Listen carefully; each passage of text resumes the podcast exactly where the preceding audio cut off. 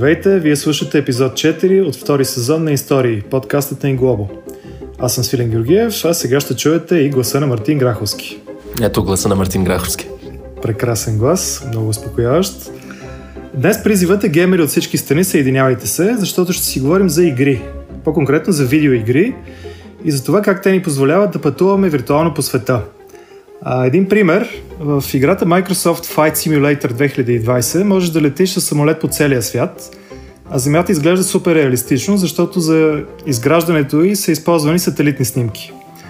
Игрите обаче създават и цели нови светове с водопади, планини, гори, долини и всичко останало, на които можеш да се любоваш с часове. И тези виртуални пътешествия са особено полезни в моменти като този, когато физическите пътешествия са затруднени, пък и винаги, когато искаш поне за малко да се откъснеш от не особено радостната картина, която те заобикаля.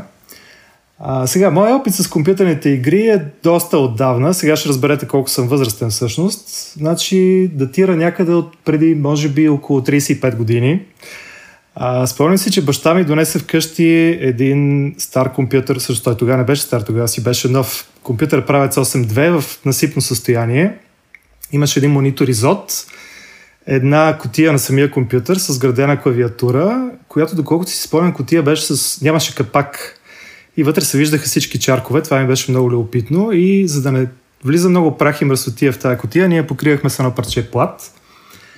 А, имаше и външно флопи диск устройство, на което се вкарваха дискетите с игрите. И аз тогава си спомням, че прекарвах, може би, часове с игри като Каратека, Ацтека, а, които се развиваха, действието в тях се развиваше на фона на, доколкото си спомням, едната беше на някакви японски пейзажи, другата на мексикански пейзажи, разбира се, с много примитивна от днешна гледна точка графика. И между другото, този компютър ме направи много популярен сред моите съученици, защото може би бях единствения или нямаше други в класа с компютъри, всички много искаха да идват вкъщи да играем. А, по-късно се запалих по автомобилните симулатори, които пък с тях на помощ можех да речем да обикалям всички състезания от световния рали шампионат, от пясъчната пустош на Австралия до снеговете на Швеция. А, любовта ми пък футбола, към футбола пък ми помогна да открия футболните симулатори. С тях пък можех да, когато си поискам да посетя някой прочут стадион по света или да, да отскоча до колоритен стадион, да речем на брега на океана в Ябайка с гледка към вълните. А, и така, аз и до днес обичам видеоигри. Мисля, че в това няма нищо страшно. Както виждате и чувате, нищо ми няма, добре съм. Мисля обаче, че Марто има повече опит в игрите от мен, особено с тези игри, които позволяват да обикаляш различни светове, така че Марто сподели Определено имах. Когато бях по-малък, съм прекарал и аз голяма част от детството ми, играйки компютърни игри, специално защото се местихме доста често с майка ми и баща ми и когато изведнъж се озовах в ново място, без много приятели или пък в училище, ако все още нали, нямах много близки приятели, с които да се виждаме навънка, много време прекарах в къщи играйки. А, чудих се наистина за, за кои игри точно да, да говоря така като начало. Може би двете, които така най-много ми изкачат, те са доста различни различни.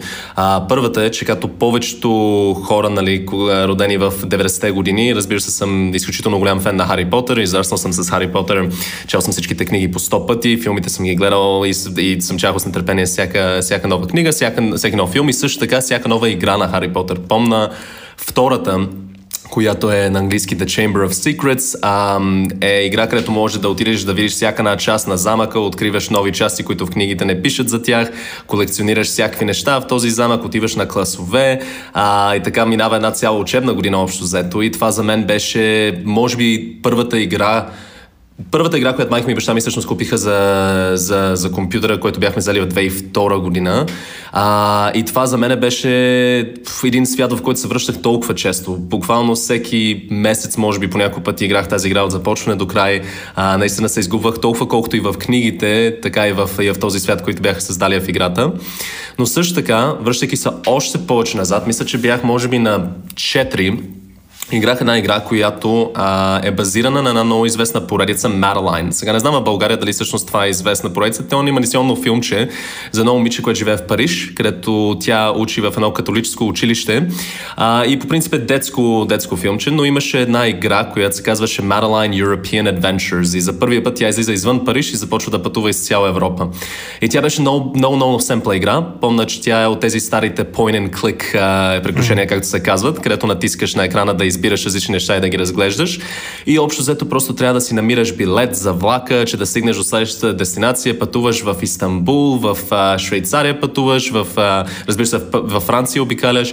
И даже сега... Имаш ли да България? Извинявай, ще прекъсвам. Стигнали до България? Може би, е в някаква, може би е в някаква допълнителна част, която така и не ми купиха майка ми баща ми, имало и България, но не, не, не. В играта имаше може би 4-5 различни места, където отиваш, но даже сега преди да започнем този запис, ам, всъщност си пуснах на YouTube да гледам някакво клипче а, от играта, да, да чуя пак музиката и тя започва самата игра на автогарата в Париж. И толкова ме върна назад към това и мисля, че още от тогава, за първи път, когато видях как тя търси билет, то един златен билет, който си взимаш да се качиш на влака, че да отидеш до, до Женева. И е това толкова много така явно възбуди нещо в мен като малък, някакво желание да се кача точно на такъв влак, да пътувам точно в тези места в Европа. А, така че определено това ми беше, може би, първата игра, където така се отклоня, отклоняваше към пътуване, която така ми е останала като много хубав спомен. И така. Супер. Ами добре, хайде вече да представим и нашия днешен гост. А, сега, той днес е малко по-различен, защото освен всичко друго е и вътрешен човек. Той доста време се занимаваше с монтажа и с звука на нашия подкаст, така че съм ви го представил или поне съм споменавал името му не веднъж в края на всеки епизод. А, това, което не съм ви казвал за него обаче е, че той е журналист от глобалната мрежа за разследваща журналистика – както и водещ и продуцент на документалния футболен подкаст Виктория. Става дума за Петър Георгиев. Здрасти, Пепи! Здравейте! Изключително съм благодарен, че най-после мога да бъда част от предаването, с което се запознах толкова добре още от началото. От другата страна, разбира се, така че за мен значи много, че можем най-после тримата да си поговорим по някоя тема. Надявам се и от тази страна да ти е приятно. Абсолютно, да. И наистина изпитвам голяма благодарност към вас, че ме поканихте да говорим точно за видеоигри, тъй като бих казал, че това е една моя голяма страст, която не намира кой знае какво място в ежедневните ми дейности. Имам предвид работните ми дейности, които в сферата на медиите никога не съм отразявал видеоигри, никога не съм говорил кой знае колко много за това, но през последните години винаги съм изпитвал желание да малко повече да обсъдя интереса си и да потърся някакъв по-философски смисъл, ако щете, в това някой да бъде привлечен от видеоигри. Ако трябва да говоря за себе си конкретно, аз съм запален по видеоигрите още от малък, обаче имаше един доста дълъг период, бих казал, да кажем между момента, в който завърши гимназия, когато съм бил на 19 и може би 25-та ми година, така че един период от 5-6 години, в който аз, в който аз не играех игри, с изключение на FIFA, може би. Така че дълго време аз не намирах дали време, дали дали смисъл или желание да, да прекарвам да, да прекарвам вечери в това да играя видеоигри. Но сега обаче, преди две години, някакси преоткрих този интерес, тази любов. Това може би е първата любов и първата страст, за която откровено мога да кажа, че съм преоткрил и че съм осъзнал наново и че съм открил някакъв нов смисъл в нея. Тъй като ако направя някакво сравнение между игрите, които играя сега и игрите, които играх като малък, а, то има доста съществена разлика. Когато започнах да играя видеоигри бях на, да кажем, на 10-11 години, игрите, които играх тогава, бяха много бяха... Ням, сюжета не беше толкова важна част от тях. Важно беше да се съберем с приятели и да играем, да кажем, FIFA или някаква стратегическа игра, която има начало и край. И всеки матч, всеки двубой продължава около половин час, максимум, след което просто рестартираш играта и започваш наново няма, някаква, няк, няма някакъв мета сюжет, който, към който ти се привързваш, така да се каже. И мисля, че една от причините за това е, че по това време, сега аз не съм, разбира се, аз съм сравнително млад, бих казал, но по това време голяма част от игрите, които играехме, бяха в компютърни клубове, където не можеше да запазиш прогреса си mm-hmm. в играта. А, нямаше, разбира се, защото след, след като ти свърши времето, а, някой друг ще дойде след тебе и а, просто ще го изтрия този сейф, който си го направи и ще си продължи с, с неговия. така че ние просто играхме игри, които бяха наистина много така моментно настроени. Отиваш, имаш 4 часа и да кажем, ще играеш FIFA, Dota или нещо от сорта. Така че такива игри играх тогава. Сега, преди две години, когато преоткрих интерес си към видеоигрите, той сега е много насочен към към дългосрочното отдаване на, на дадено заглавие, на даден свят а, и много насочен към сюжета. Тоест, това, с което, за което с Мартин сме си говорили много, е, че е много важно да има, да има някакъв наратив и да има някаква по-голяма история, подобно на това да четеш роман, да гледаш някой сериал или нещо от сорта а, и ти просто да се изгубиш в него. А, именно поради тази причина за което ще си поговорим и днес. Разбира се, игрите бяха толкова подходящо развлечение по време на пандемията. А, всъщност, ти и аз, Петре, доста сме говорили за една, за една специална игра, която всъщност преди 3 години аз започнах да играя. Тя се казва uh, Legend of Zelda The Breath of the Wild. Това е една игра за Nintendo Switch, която нашумя супер много, когато излезе, а, защото може би е един от най-безкрайните светове, които са били създадени в игри някога. И така и при мен, аз не бях играл игри от много дълго време и този свят, който, който създадоха, просто толкова, толкова ме навлече, толкова се върнах в него, връщах се в него постоянно да малко повече да открия малко повече. Може да ни разкажеш малко за, за тази игра, специално за тези хора, които никога не са чували за нея. Какво е, какво е Breath of the Wild? Сега, Зелда, цялостната поредица, преди, преди да кажа, може, преди да започна да говоря за това, да кажа, може би, че това ми е любимата игра, откакто играх. А, или поне любимата ми игра от сегашните ми години, като изключим носталгията по разни предишни а, игри, които съм играл като малък. Та Зелда наистина определено ми грабна сърцето, така да се каже. Та Зелда е една така наречена от така наречените open world игри с отворен свят, където можеш да правиш много различни неща и не си толкова ограничен. А, действието се развива в кралството Хайрол, което някога е било изключително развита цивилизация с много високо ниво на технологии и така нататък, обаче е сполетяна от така нареченото бедствие Ганон. И тогава принцесата Зелда и нейният воин Линк се бият срещу Ганон, обаче губят, след което Зелда заключва злата сила на този, този враг в Ганон, в замъка на кралството а Линк, който е доста силно ранен след тази битка, а, отива в една пещера, тя го завежда го в една пещера и той се лекува там 10 000 години. Та, действието в Зелда се развива 10 000 години след тази битка, когато Линк се събужда и задачата му е да накратко да победи Ганон, отново да се опита да го победи.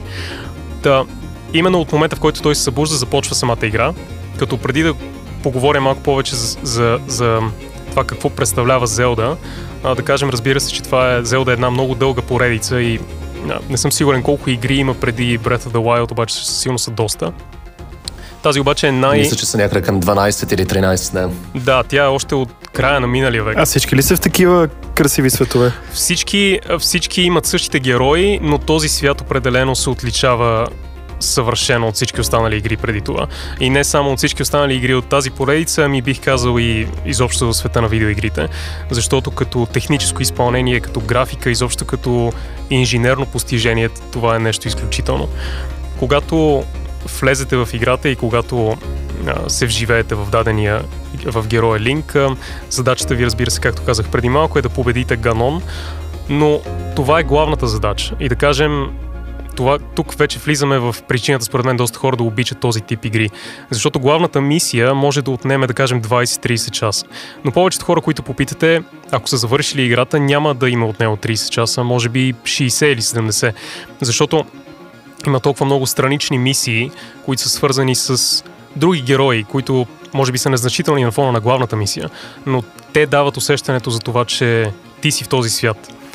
И така беше и при мен. Аз а, контекста, в който играех тази игра, беше много интересен, защото през 2018 а, след като бях живял в България две години, заминах за Америка, където правих магистратура и се озовах в един много малък град в а, Мисури, който е в центъра на щатите.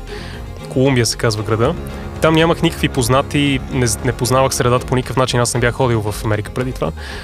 И Зелда беше играта, която ми помогна да получа това усещане за за общуване, за общество, което в началото ме беше страх да потърся на живо. Защото ми беше отнеми време да се адаптирам, обаче също време имах нужда от това да се почувствам като част от даден свят.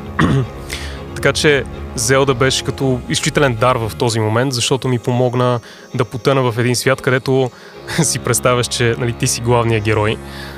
И говорейки за, за, за, понеже казах преди малко, че играта е инженерно постижение, често когато става дума за видеоигри, казваме, че една игра е доста, че потъваш в нея.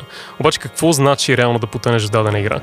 В случая, според мен, се свежда до, до малките детайли, които са, че когато играеш а, в някакъв свят, ти искаш, ти имаш някакви интуитивни неща, които искаш да направиш.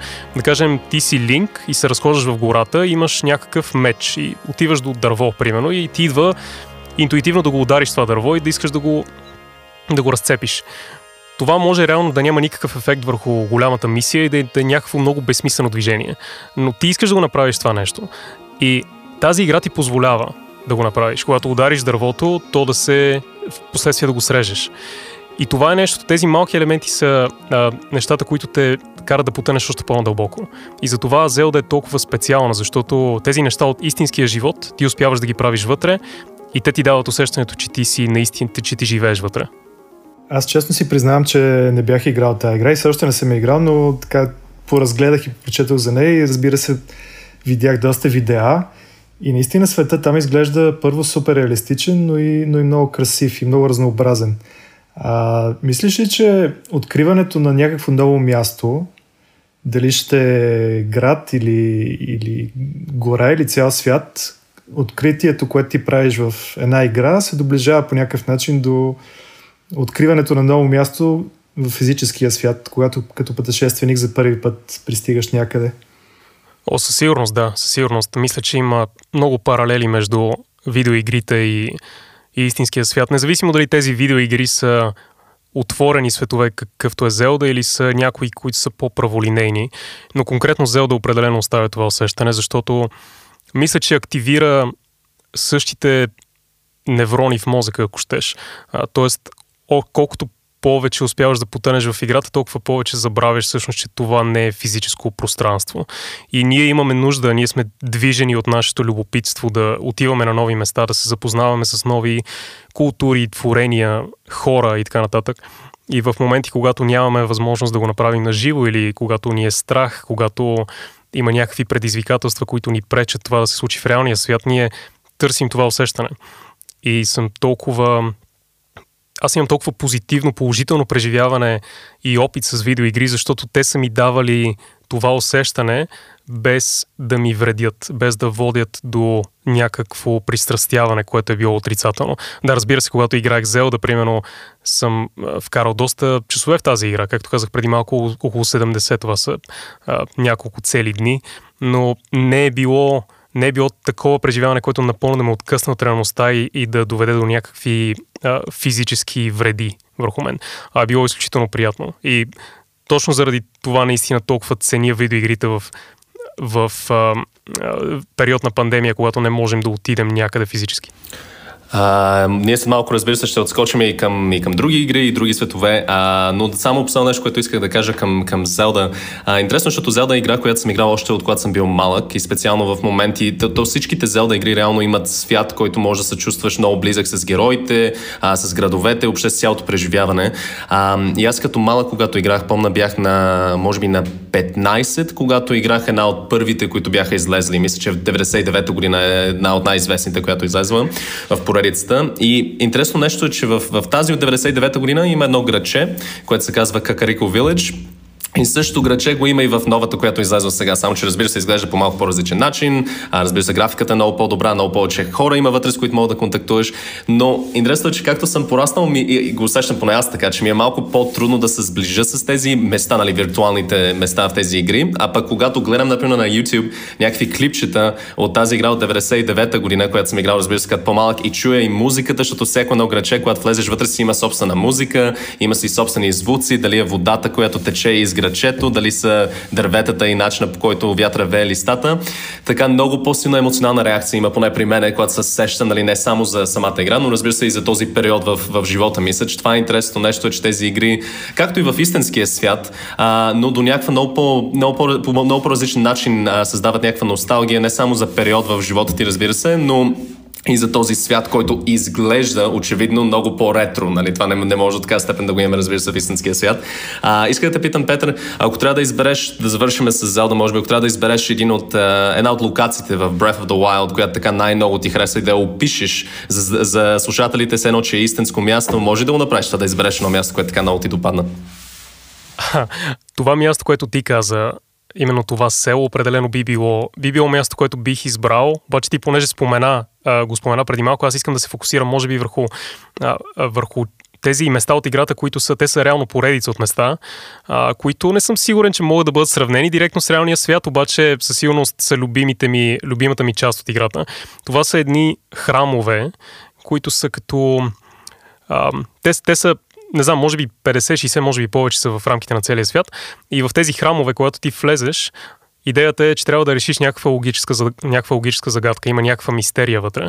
И съответно, когато решиш мистерията, ти получаваш някаква награда и това вдига а, линк, героят и го вдига на ново ниво.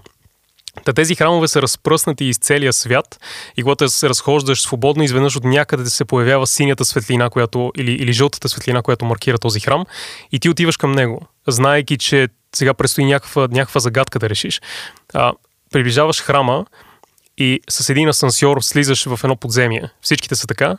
Слизаш в едно подземие и там, там е мястото на логическата загадка. Като някои от тях включват, да кажем, влизаш долу, имаш някакви камъни, които трябва да преместиш по някакъв начин, за да стигнеш от точка А до точка Б, или трябва да отговориш някакъв въпрос, или понякога дори не е ясно каква е точно загадката и какво се иска от теб. Но аз съм прекарвал часове вътре, дори в един храм, за да мога да, да видя какво се иска от мен и да го реша. И когато решиш тази логическа загадка, наистина това, тази емоционална награда, която получаваш е, е невероятна. И а, точно този, това е може би елемент, който на мен ми е любим от, от Zelda, конкретно тази игра, защото а, дълго време търсех поредица от логически предизвикателства. А, тук има и, и другия елемент, който е, че това е наистина изключително интерактивно и това може да те придвижи напред в играта. И ти гарантирам, че съм минал през абсолютно всички храмове, дори след като победих Ганон, защото когато победиш, когато изпълниш главната мисия, можеш да останеш в света още по-дълго. Аз направих така, че да обиколя всички тези храмове и да реша тези логически загадки, преди да съм, така да се каже, удовлетворен, че играта е приключила за мен. Сега, като те слушам, се замислям, че всъщност имат и много м- прагматично предимство игрите, този тип игри. Дали ще са, независимо дали са ситуирани в реален свят или в някакъв фантазен свят, че ти можеш за, грубо казано, за няколко часа да обиколиш толкова места, различни забележителности, които е абсолютно невъзможно това нещо да го направиш в реалния живот. И това ти всъщност, нали, някои хора казват, ама видеоигрите губят много време, но всъщност ти по този начин дори можеш да спестиш време и пари, обикаляйки 50 храма за 5 часа, да речем, което иначе ще отнеме половин година да го постигнеш. така е, да. Определено на мен това много ми харесваше като, като елемент от играта и въпреки, че отнема време да да разкриеш различни континенти, от който и да е свят, това със сигурност се случва по-бързо, отколкото ако трябва да обиколиш Азия, примерно си роден в България. Така че а, това е голямо предимство, да. Ние говорим тук за един свят, този Hyrule, който спомена Петър, който разбира се е измислен свят, но също така, разбира се, има много игри, които са базирани на истински локации. А, когато аз живеех в Холандия, ние сме си говорили за това. Разбира се, времето беше едно постоянно мрачно. А, общо взето, каквато е прогнозата за следващата седмица тук в София, но това цяла година в, в, в Холандия. И така много ми липсваше слънцето, много ми липсваше, много ми липсваха планините. Всъщност това е може би това, което така най- най-ми влияеше, просто колко равно беше навсякъде. И точно тогава беше излезла една игра, много известна, Grand Theft Auto 5, която е базирана в Лос Анджелис, или поне тяхната версия на Лос Анджелис, но всичко е почти едно към едно с самия град, само че малко по-малко. Но в тази игра може да се качиш в кола, може да обиколиш планините, горите, може ако искаш да отидеш просто да ловиш риба на някоя ръка, не е нужно въобще нищо да правиш, просто може да си пътуваш из този свят. И това за мен доста така, как да кажем, доста ми беше приятно да мога да пусна телевизора, да пусна конзолата и да влеза в някакъв такъв свят, който е по-светъл, по-слънчев, с планини, където мога просто да обикалям общо взето и да се наслаждавам на, на природата, да кажем, макар и да е виртуална. А, ти беше споменал, когато си говорихме вчера за, за твоето пътуване до Майами и какви прилики видя и ти към една от други, другите игри на Grand Theft Auto. Може да разкажеш малко за това? О, да, това беше, това беше невероятно. Това беше първият път, в който а, усетих някакъв сблъсък между а, свят виртуален, в който съм бил потънал преди време и нещо, и, и реалното му, реалната му репрезентация. А, а, който е играл а, GTA 3, Vice City, а, може би знае, че Vice City е базирано на, на Miami Beach като те имат доста, доста прилики между, между, тези, между тези две локации, едната виртуална, друга истинска, другата истинска. И през 2019, през пролета на 2019, т.е. точно преди две години, с едни приятели в Штатите правихме пътуване на, на юг от Мисури с колата 32 часа, мисля, че карахме към Флорида, което беше доста нездравословно, обаче в крайна сметка си заслужаваше. И когато стигнахме там, прекарахме няколко дни в Орландо, след което продължихме още по-на юг към Майами. И първия, първата вечер в Майами, тъй като ние нямахме много време всъщност да, да прекараме там и знаехме, че директно трябва да отидем а, в Майами Бич, защото това е място, за което всички говорят и това до някаква степен олицетворява живота в Майами. И всъщност, за да стигнеш до Майами Бич, трябва да минеш през а, по един голям мост и отиваш от другата страна и мисля, че изглежда доста по-различно, отколкото е центъра на Майами. И разхождайки се по, главната, по главния булевард, който мисля, че се казва Ocean Boulevard, а, в момента не съм напълно сигурен, но мисля, че така се казваше. Осъзнах всъщност, че аз се намирам точно на този булевард, а, който е от, от Vice City. И отне ми известно време, няколко минути ми отне да, да осъзная защо всичко това ми изглежда толкова подобно. И оглеждайки се, осъзнах, че аз съм точно там и и си представих как съм главният герой от, от GTA и съм, примерно, примерно карам някаква кола и ме гонят полицаи и аз се гумурвам в, в океана на практика. А, това, всичкото това беше някакво много а, такова мета преживяване. И определено му се насладих, особено при положение, нещо, което със сигурност подкрепи идеята, че аз реално или игра е игра в реалния свят, беше факта, че когато се разхождаш по този главен булевард, мисля, че да кажем, между 7 и 10 часа вечерта. Той е затворен само за, само за пешеходци и от всички страни насякъде има полицейски коли. И те са скрити между дърветата. И, и ти, примерно, ти си ходиш и в един момент забелязваш, че в ляво от теб има някаква полицейска кола, която е спряна и, и, и те наблюдава поради някаква причина.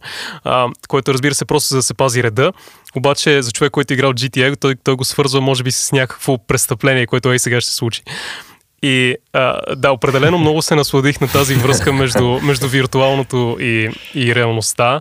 И когато отидохме в някакъв бар, мисля, че беше малко по-късно тази вечер, а, се сетих и за, и, и за това, че съм го правил в играта. Видях някакви сгради, които много ми приличат на, на тези от Vice City. И пак за хората, които си игра, са играли играта, може би си спомнят, че когато а, има някаква мисия, обикновено има един такъв лилав кръг, който е, да кажем, пред сградата, където трябва да отидеш за да започне мисията. И стъпвайки в този лилав кръг, отваряш мисията и, и се случва нещо.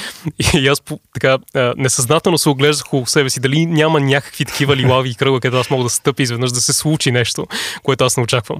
А, това всичкото продължи една вечер някъде, на следващия ден си тръгнахме, обаче това е асоциацията определено, която ми се върти в главата, когато говорим за Майами. Тоест за една вечер си превъртява играта на живо, с една дума. да, нещо такова, да. Да. Като искам да подчертая, че а, моите, моите намерения и моите действия по никакъв начин не са били като на главния герой в GTI, защото може би ще свърша в затвора. Това беше задължителен дисклеймер, за да нямаме проблеми с властите. Между другото, една скоба, доколкото знам, точно Grand Theft Auto 3 я дават като някакъв пример за първата, едва ли не, наистина Open World игра. Uh, open World игрите, доколкото аз знам, са такива наистина, в които нямаш физически ограничения на света, в който ти играеш наистина е безкрайен има много странични мисии, както ти каза.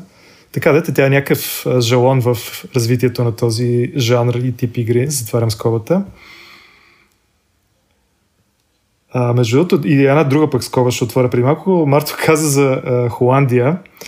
А, и мислех, че той ще започне да говори за една игра, която всъщност той самия ми прати линк преди малко, която игра се развива, тя, ако правилно я прочитаме, нещо като Ливе Ома, а, играта се състои в това, главният герой така се разхожда из една холандска гора, заедно с баба си, или поне с някаква баба. Не, също с неговата си баба.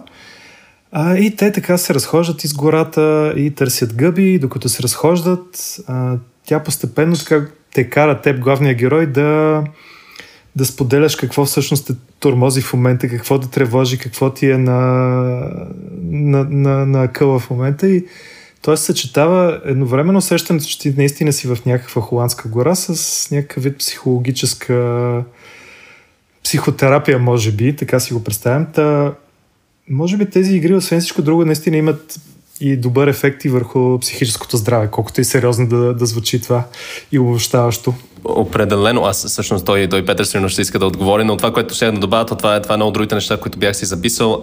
Предишната година, специално когато започна пандемията, това беше може би най-ключовия момент, когато всички имам чувството, че се обърнаха към някакви нестандартни игри, които създават някаква емоция, някакво позитивно усещане, дали е това да прекараш време, например, с, с баба си, както е в тази игра.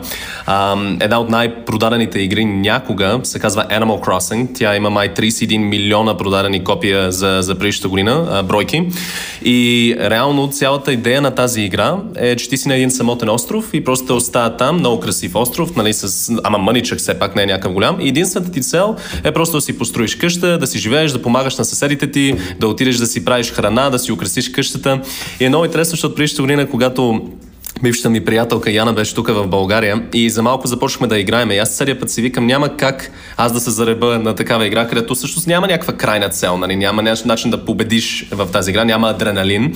Ама изведнъж така, както тя започна да играе сама, една седмица по-късно и аз бях седнал и се скарах, че тя как може да е посяла домати, когато аз нали, не съм бил до нея да видя целият този процес. Така че като цяло е много интересно как може да се изгубиш точно в тези много спокойни идилия, които създават, защото има и звука, има и нали, твоята, твоята възможност всъщност ти да, да имаш действия, които променят света около тебе, така че определено.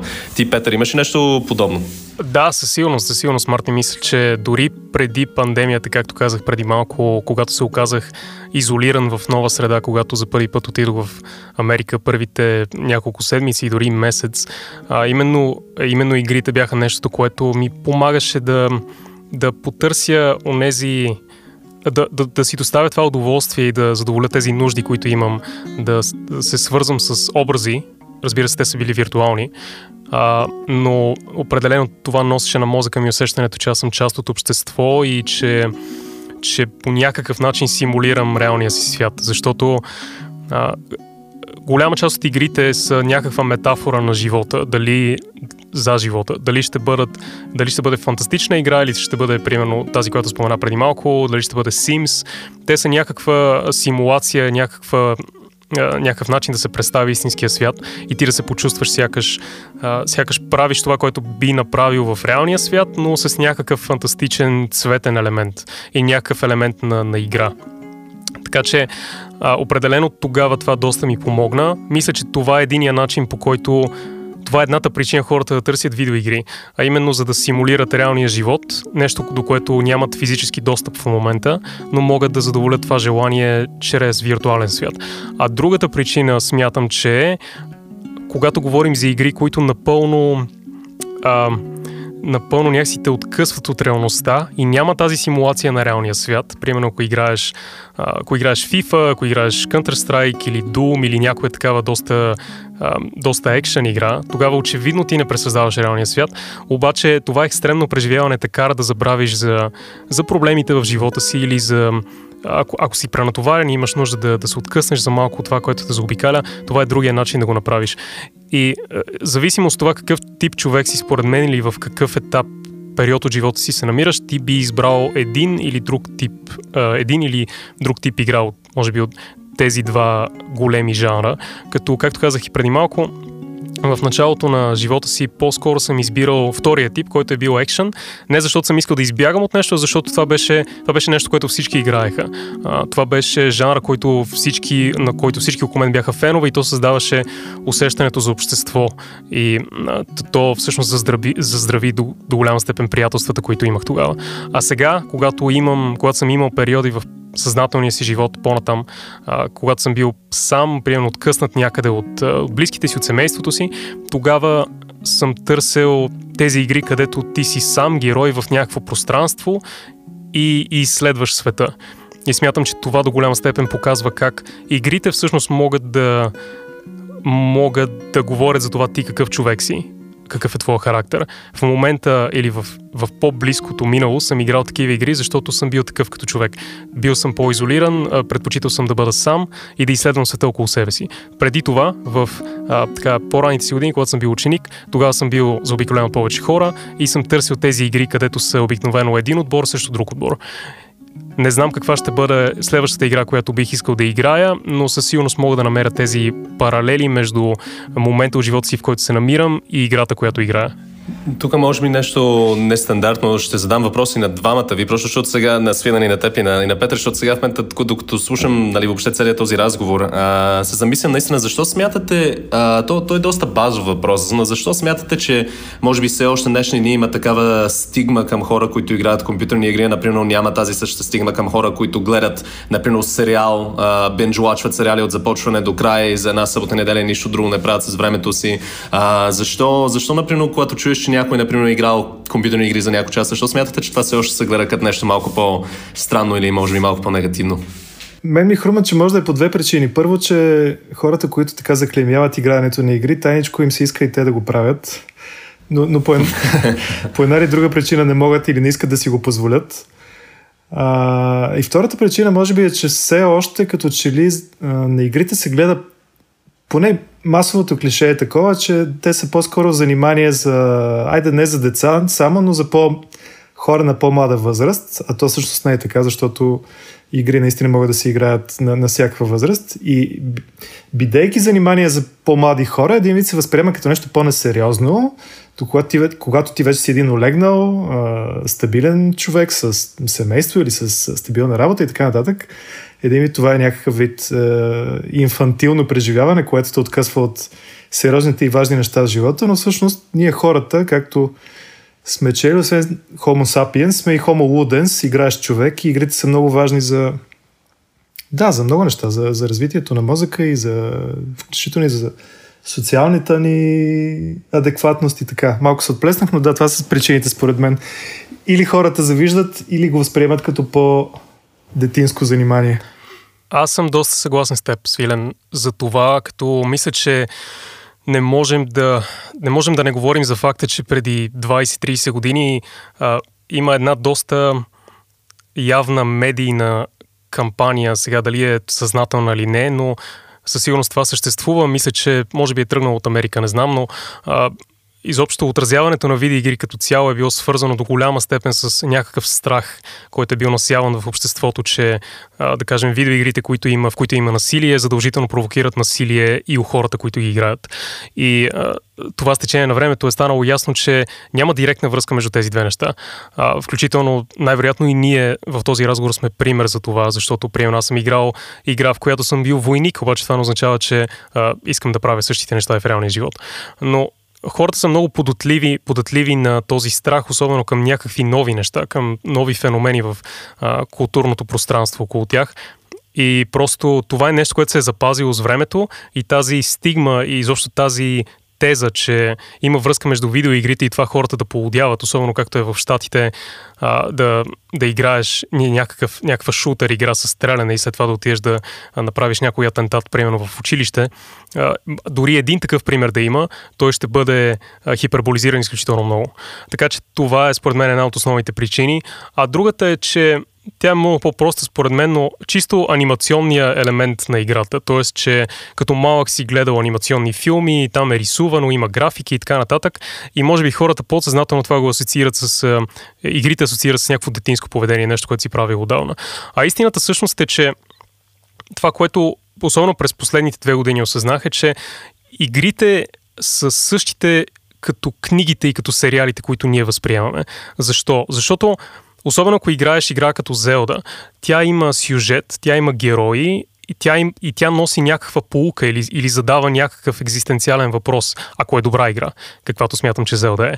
И реално това преживяване не се различава по никакъв начин от от това да четеш книга, с изключение на факта, че разбира се, когато четеш книга, ти трябва да, да, да си представиш как изглежда съответния свят, докато играта ти го показва. А, плюсът на играта за мен е, че ти позволява много така физически и а, доста явно да живееш и ти да имаш някакво влияние върху този свят, да бъдеш директно въвлечен в действието. И именно този интерактивен елемент усилва цялостното преживяване. И още една връзка, която мога да направя е, че когато четох поредицата Вещерът, преди, преди година, примерно. Те са 7 или 8 книги, които аз абсолютно потънах и им беше изключително голямо удоволствие да чета тази поредица. Но когато тя свърши, аз чудех как мога да удължа това преживяване. И какво направих? А, взех си играта Witcher 3, която е много подобна на Zelda, по отношение на това, че а, нали, Open World игра и започнах да играя там. И видях, че има много връзки между двете и по този начин те са две различни произведения на изкуството, ако щеш, които се допълват взаимно и няма нужда едното да бъде по-лошо от другото. Това, което исках да добавя специално като ти, Петър, тук ще спомена тази игра uh, Witcher, това, което е много интересно и за такива игри, което ги различава, може би и от книги и от филми най-вече, е, че в тези игри ти имаш възможност да комуникираш с почти всички хора в едно, в едно село, например, където отидеш. Но има винаги тези най-главни герои в това село, където разговорът ти с тях, където ти избираш какво да им кажеш, как да се представиш, как да им отговориш на въпросите, може тотално да промени целия свят. Реално, ако ти решиш да кажеш на този човек, че няма да му помогнеш в този случай, ще се върнеш няколко часа по-късно и това село вече няма да съществува. Може да е запалено, може да има някаква битка, което е това усещане, че ти и твоите действия имат някакъв ефект върху един, в един свят виртуален, са много силни. Аз исках просто да отворя една скоба, че аз когато учих философия а, в Канада, това беше преди да, да отида в Холандия, когато все още бях на, на 18 и разбирахме, разбира се имахме един огромен списък с книги, които трябваше да четеме а, Кант, Хегел, Нише, всичко от този, от този тип. А, но също така ни беше препоръчено да играеме две игри. Едната се казва The Stanley Parable и другата се казва The Beginner's Guide. И това са две изключително философски игри, където преподавателя ни ги сложи на едно и също ниво, а, както много от тези известни а, брилянтни интересни тексти, които, които чахме, четохме за, за, за самия клас. Така че като цяло ги препоръчвам тези игри на всички. А, нали, не искам да, да кажа толкова много за какво, се разпра... за какво става въпрос за самата игра, защото е по-добре човек нали, да, ги, да ги играе сам. Но има и този елемент, където вече има някои игри на базата на това, което те карат, какво, какво те карат да чувстваш, какви разговори те карат да, да имаш с други хора в този свят, където наистина действат и на ново философско ниво а, и помагат с всичко от точно от това да се чувстваш самотно до това даже да имаш проблеми в комуникация и да, и да искаш да контактуваш хора, да искаш да взимаш действия в живота ти. Добре, аз ще се върна на, на физическия аспект на, на пътуванията versus нали, виртуалния свят на, на пътешествията и местата и се чуда дали този тип игри могат да са и някакъв вид гид за дадени места, дали те ще са реални места или дори определен тип а, хабитат, джунгла, висока планина, играйки тези игри, попадайки на такива места, ти малко ли много да прецениш дали това място си заслужава или дали би ти харесало на такъв тип място някой ден сам да се озовеш и така да си направиш един вид проучването и на мястото и на самия себе си дали, дали някой ден да отидеш там. Това е много, много интересен въпрос. Според мен по-скоро отговорът е не, защото игрите, които аз съм играл, пространствата, които са изградени в тези игри, са много а, слепи, така да се каже, за предизвикателствата, които човек би срещнал в истинския свят. Примерно, ако съм нали, Линк, въпросният герой от Зелда и си ходя из гората, а, там няма да ме срещнат някакви чудовища, ако правя това в истинския свят, предполагам. Или поне не чудовища, които аз ще мога да убия и това, и това ще бъде напълно нормално. А, и в същото време а, няма тези други елементи, които би, бих съществували в реалния свят. Примерно това, че на мен ще ми бъде студено или това, че няма да имам храна и така нататък. А, така че не мисля, че може да се прави директен паралел между тези, две неща в повечето популярни игри.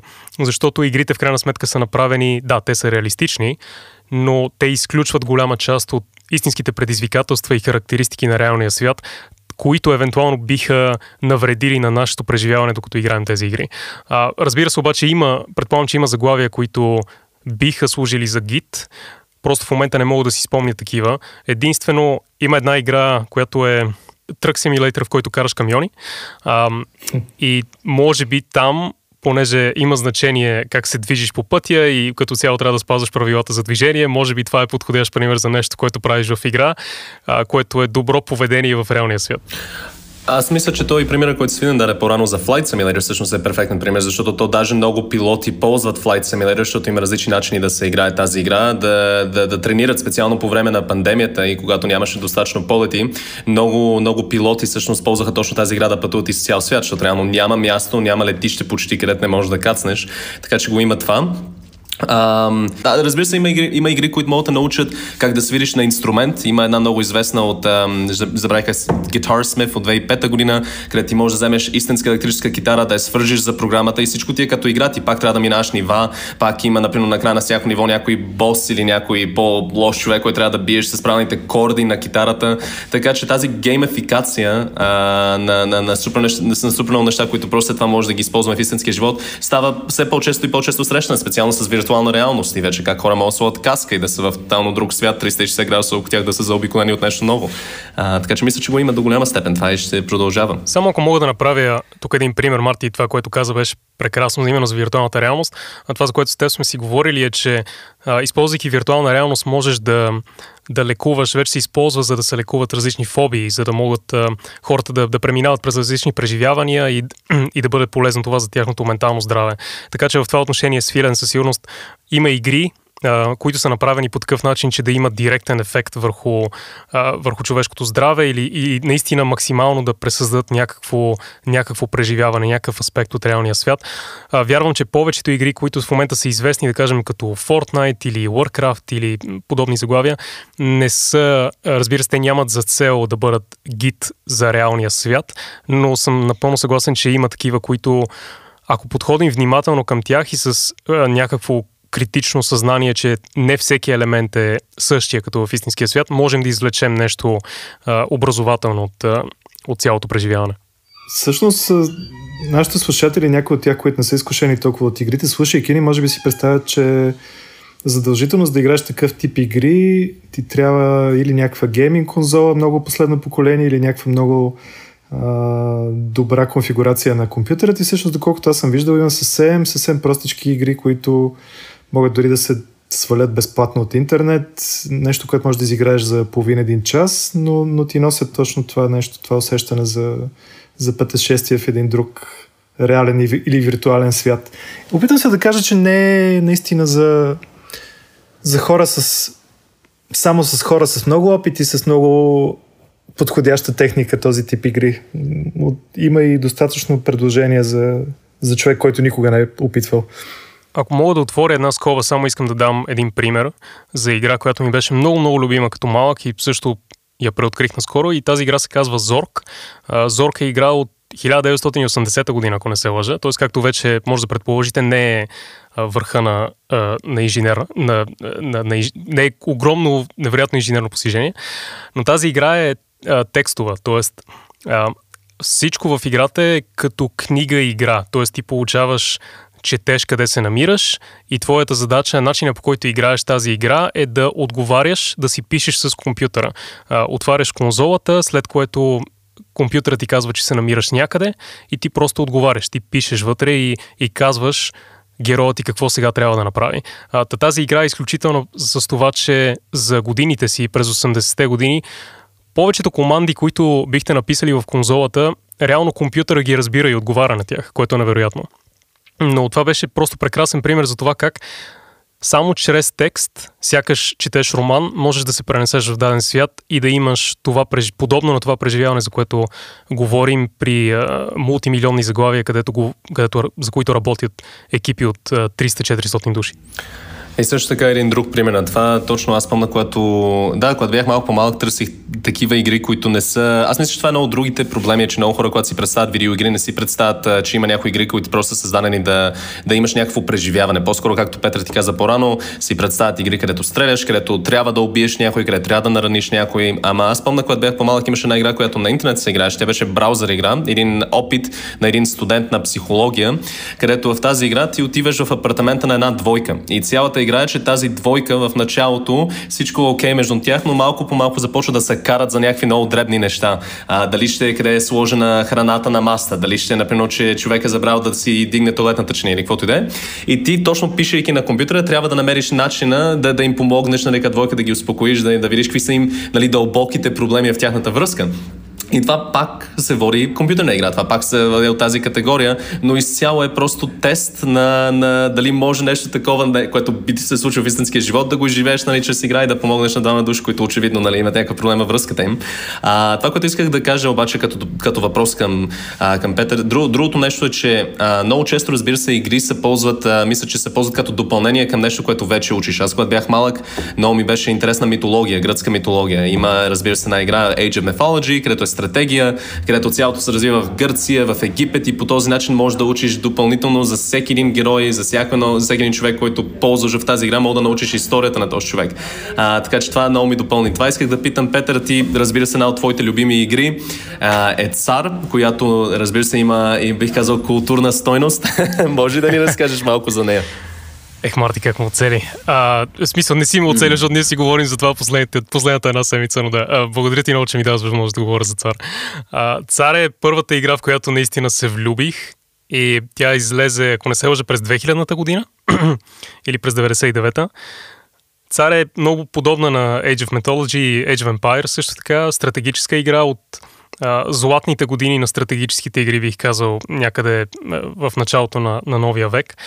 А, цар свързвам с с наистина най... Как, как да го опиша?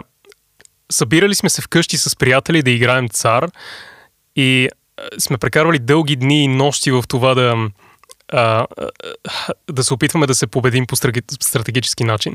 Така че за мен това не мога, да обясня, не мога рационално да обясня защо толкова обичам тази игра.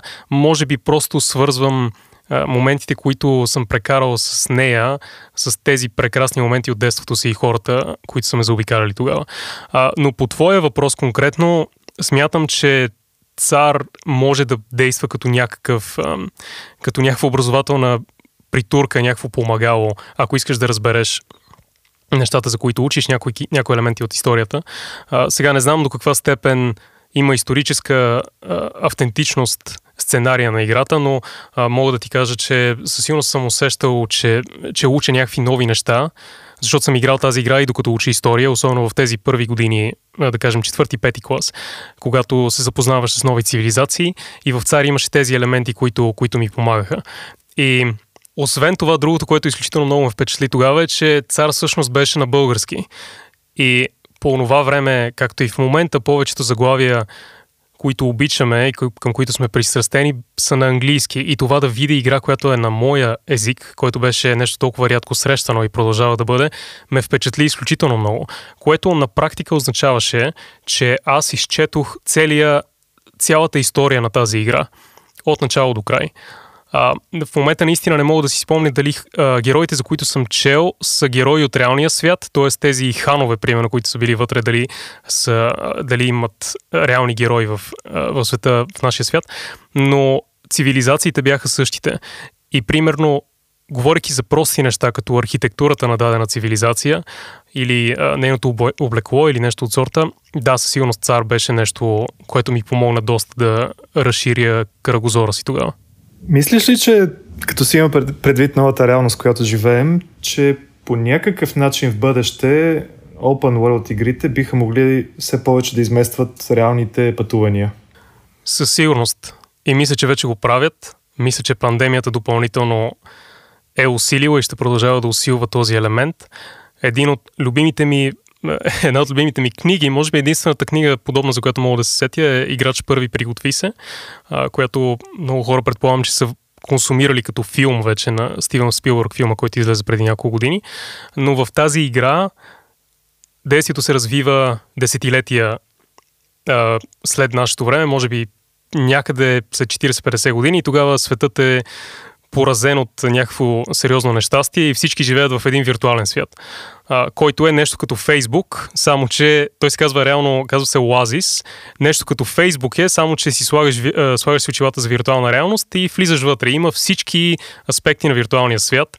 А, вътре има различни планети, между които можеш да пътуваш и да правиш различни неща, понеже училищата в реалния свят а, са взривени, примерно, хората ходят на училище в този свят вътре и прекарват по цели дни вътре в този виртуален свят. Сега, това не е сценарий, който аз искам да се осъществи, искам да подчертая, а, но със сигурност се движим в посока, в която виртуалната реалност като технология ще се развива и ще ни позволява да пътуваме до, до места, където няма да можем да си го позволим иначе.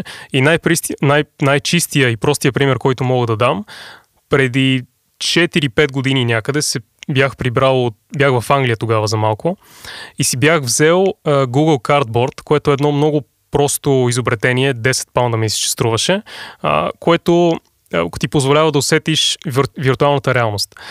Като слагаш телефона си в него и си пускаш едно филмче. И си слагаш телефона непосредствено до очите и по този начин се, се а, преместваш на мястото. И тогава си спомням, че се прибрах и го дадох на баба си. А, влязохме в една стая и аз изгасих лампите тогава, дадох и Google Cardboard и тогава и пуснах едно 6-минутно филмче за Нью Йорк, което е снимано с 360 градусова камера. И баба ми седеше вътре и а, по невероятен начин изживя цялото това филмче и наистина след това ми каза, че се чувства сякаш е била там. И това е нещо, което и аз усетих.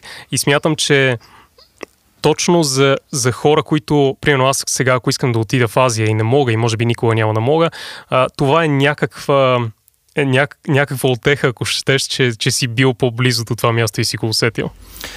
Определено, определено. И мисля, че като цяло с виртуална реалност, а, ние, разбира се, тук малко се отклоняме от, от игрите, но то е в една и съща, една и съща сфера все пак. А, с виртуална реалност това, което е интересно е започват много проекти да се създават, а, да документират всичките музеи в света, че да може хора, които не могат да отидат до Лувра, например, да си сложат тази каска, да ходят по коридорите, да гледат картините. И това няма да бъде само за такива места. Започва с един проект в Рио де Жанеро, а, да може горе да се качиш, разбира се, до известната статия над града, пак да си с а, точно каска, да ходиш едно, че си пешеходец и да разгледаш отгоре гледката и всичко това заснето, разбира се, и пренасящо се, пренасяте там. А, така че искам да кажа, че това нали, повече и повече започват такива проекти, които мисля, че ще бъдат супер стойностни не само за хора, които не могат да си позволят да пътуват, но също така за хора, които и нямат а, възможност, може би, защото са в количка и много тези места не могат да, да стигнат там а, поради, разбира се, поради това. А, така че това, това е едно от разбира се, другите предимства. Аз един последен въпрос само искам да задам от моя страна. А, това, което искам да питам, този въпрос, който често задаваме всъщност на хора, които, които са пътували на много места. А, който е, разбира се, какво, какво според тебе е най- най-важният урок, ако може така да се зададе този въпрос, най-важният урок, който си научил от, от, виртуални, от виртуалните светове, в които, които си бил? Много харесвам този въпрос, защото точно тук може много ясен паралел да направим между виртуалния свят и истинския свят и урока, който аз съм извадил за себе си при пътувания и около света, в който живеем и в игрите, които играем. А именно, че основният урок за мен е, че трябва да имаш отворено съзнание. Трябва да си любопитен и трябва да да си готов да прегърнеш всички предизвикателства, всички преживявания, които може да ти предостави едно такова пътуване. А, в игрите това се изразява по много лесен начин, защото ако нямаш отворено съзнание, особено ако говорим за open world игри, ако нямаш отворено съзнание, ако не си готов да прегръщаш различните предизвикателства, а, най-вероятно няма да извлечеш нищо съществено от тази игра, може би най-вероятно няма да я завършиш дори. Защото именно това е, именно любопитството е тази движеща сила, която ни позволява да, да извлечем максимума от, от, от тези игри и горе-долу от всички, всички други неща, които ни заобикалят. И когато сме били малки, причината да сме играли толкова много игри е защото сме били защото сме били любопитни.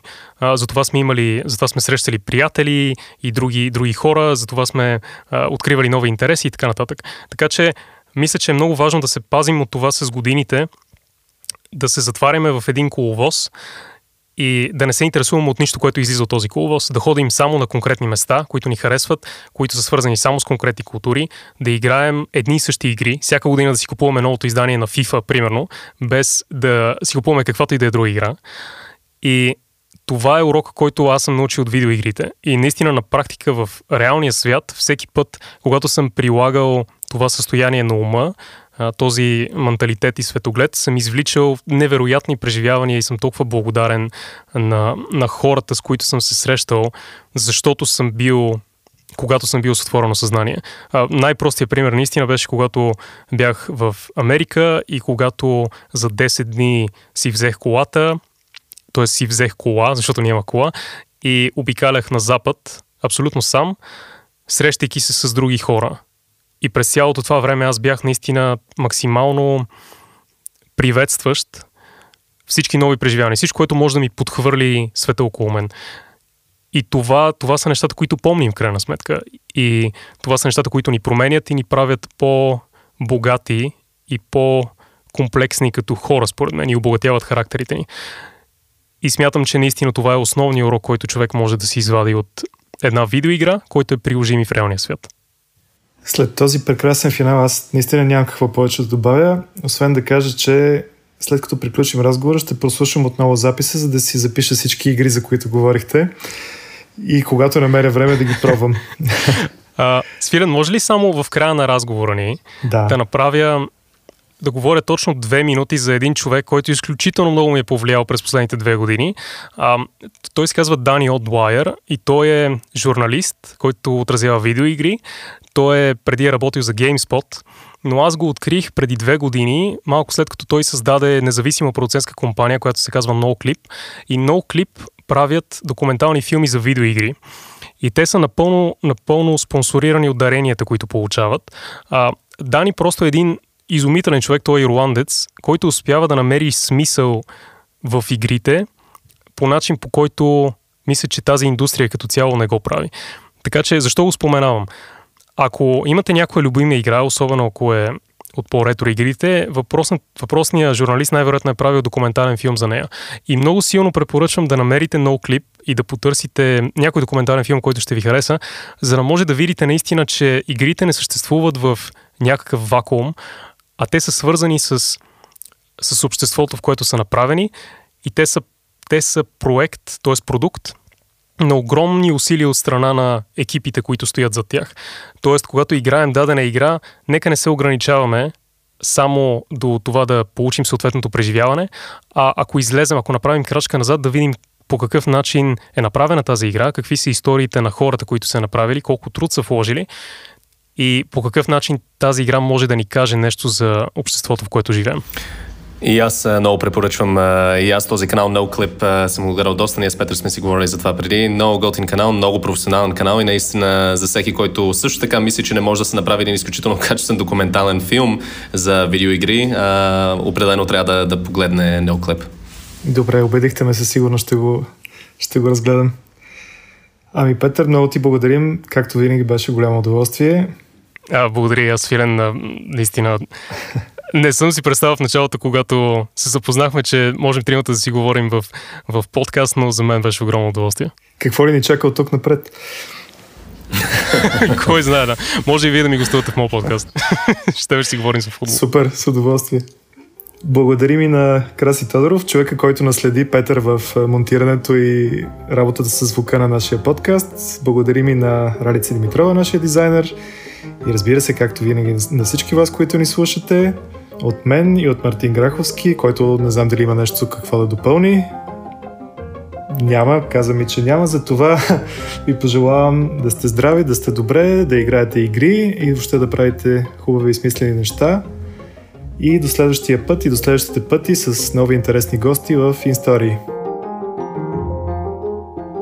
Инстории е подкаст на Inglobal, печатна и дигитална медия, която работи за един по-интелигентен свят.